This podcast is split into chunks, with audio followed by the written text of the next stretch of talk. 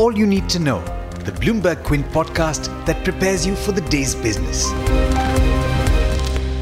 Good morning, and thanks for listening in. This is the All You Need to Know podcast on Bloomberg Quint, and I'm Alex Matthew. Today is the 1st of June. If you're in Mumbai and you woke up early like I did, you'd have heard the rain. It's not raining now, but hopefully it'll get a little cooler. Let's start with a big story. India is set to end the lockdown to curb the coronavirus pandemic in stages. Already starting today, restrictions are easing all over the country, but states will individually issue guidelines about the lockdown. The Ministry of Home Affairs issued a set of guidelines over the weekend that will see activities restarting in three phases. In containment zones, though, the lockdown is set to continue till the 30th of June, with only essential services allowed. In Maharashtra, the state with the highest number of infections, the lockdown is set to continue till the 30th of June, but will see restrictions ease in three phases starting the day after tomorrow. For a list of the activities that are allowed and those that are not, do look up the story on the website bloombergquint.com, or in fact, you could also see the list that's been tweeted out by the Chief Minister Uddhav Thackeray. Meanwhile, the total number of confirmed COVID 19 cases in India rose past the 1.73 lakh mark, with the largest fresh cases spike seen over the weekend. Now, the other big story is something that came from overseas, in fact. Two American astronauts boarded the International Space Station from a SpaceX capsule, marking the first time that humans have traveled to orbit on a commercially developed craft. In case you're hearing the name SpaceX for the first time, it's a company that was founded by Tesla owner Elon Musk with the ultimate goal of populating other planets. Back home, GDP data was released by the Central Statistics Office on Friday, and growth in the Indian economy slowed sharply in the January to March period, as was expected.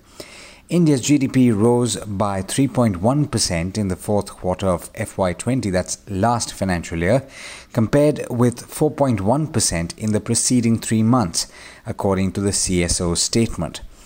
But according to former chief statistician of India Pranab Sen, India's GDP in the fourth quarter of last year may have been overstated by as much as 2 lakh crore rupees. Sen's assumption is based on the fact that the country was under total lockdown for a whole week during the end of March. In international news, violence erupted in dozens of cities in the US following the death of George Floyd an African American resident of Minneapolis. He died after a white police officer pressed a knee into his neck for more than eight minutes. Tens of thousands took to the streets across the country over the weekend, but many of them were not wearing masks or observing social distancing, raising the specter of a surge in the spread of COVID 19. Meanwhile, President Donald Trump has said that he's planning an expanded Group of Seven leaders meeting in the autumn, potentially even after the November election, postponing efforts to hold the event in June at Camp David. Trump, who was speaking to reporters aboard Air Force One, said he'd like to extend an invitation to leaders from Russia, Australia, India, and South Korea, as well as the current participants, calling the setup outdated at the moment. In the week ahead, in the US, all eyes are going to be on the jobs data that comes out on Friday.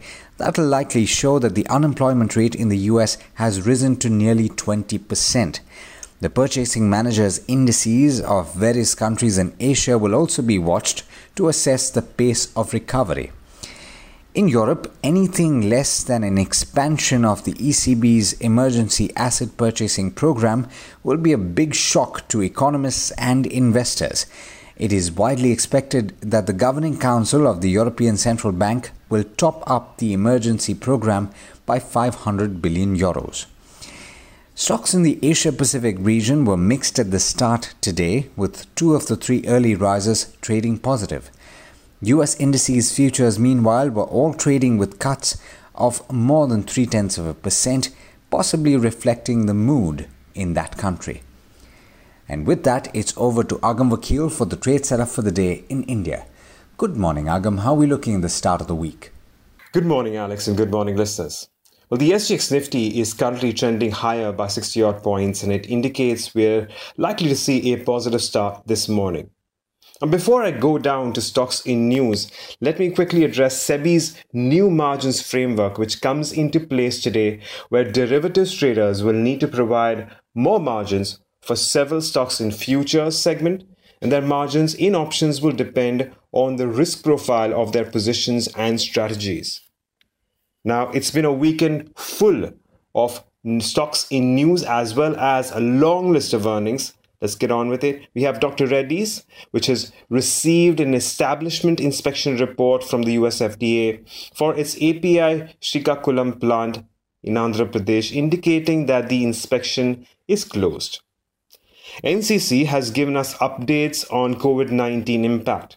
The company says its order book position stands at 25,000 crores as of March 2020 and is comfortable and is expected to help carry operations.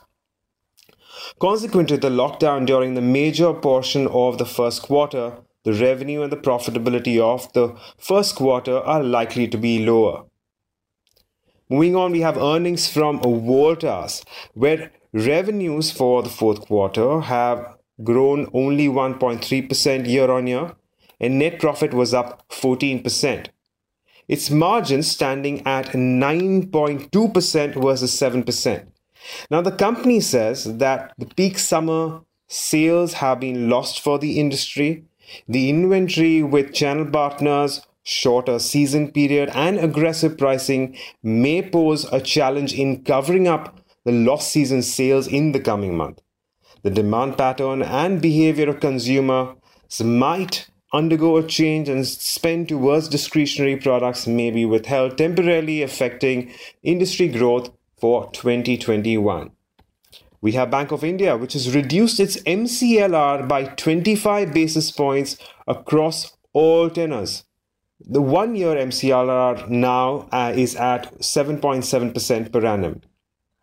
Moving on to some other key earnings from the mid cap space, we have Amber Enterprises, where we have seen a growth of 10% in revenue and margins coming in at around 7.7% against 9.5%. Jubilant Life Sciences, where sales have remained flat year on year at a little less than 2,400 crores. Its net profit stands at 260 crores versus a net loss, so it's a big positive for Jubilant Life Sciences as well. But it's been a quiet quarter for Amara batteries, where revenues moved up just 1% year on year. Net profit did rise 15%, however, largely on account of corporate taxes, which were lower. And an update from Kalpataru Power Transmission. Remember, its buyback opens today the company will sell its entire 49.7% stake in Jhajjar KT Transco to India Grid Trust for a enterprise value of 310 crores. Now the project comprises of three 400 kilowatt power transmission lines and two 400 kilowatt substations in the state of Haryana. Now, these are just some of the stocks you can watch out for as we move into trade today. But don't forget to go through our morning edition of All You Need to Know only on BloombergQuint.com. Thanks, Agam. And as always, thank you all for listening in. This is Alex Matthews signing off.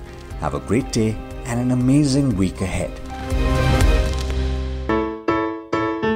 Hope you enjoyed listening to All You Need to Know. Did you know that you could listen to the show on the IVM Podcast app? On the IVM Podcast app, along with this, we have a number of other shows which you think you'll enjoy. Listen to Cyrus Says with Cyrus Broacha as the host. Listen to Paisa Vaisa with Anupam Gupta. The Scene and the Unseen with Amit Varma or Shunya One hosted by Shiladitya Mukhopadhyay and myself. Check out the IVM Podcast app to get more talk content that you will enjoy.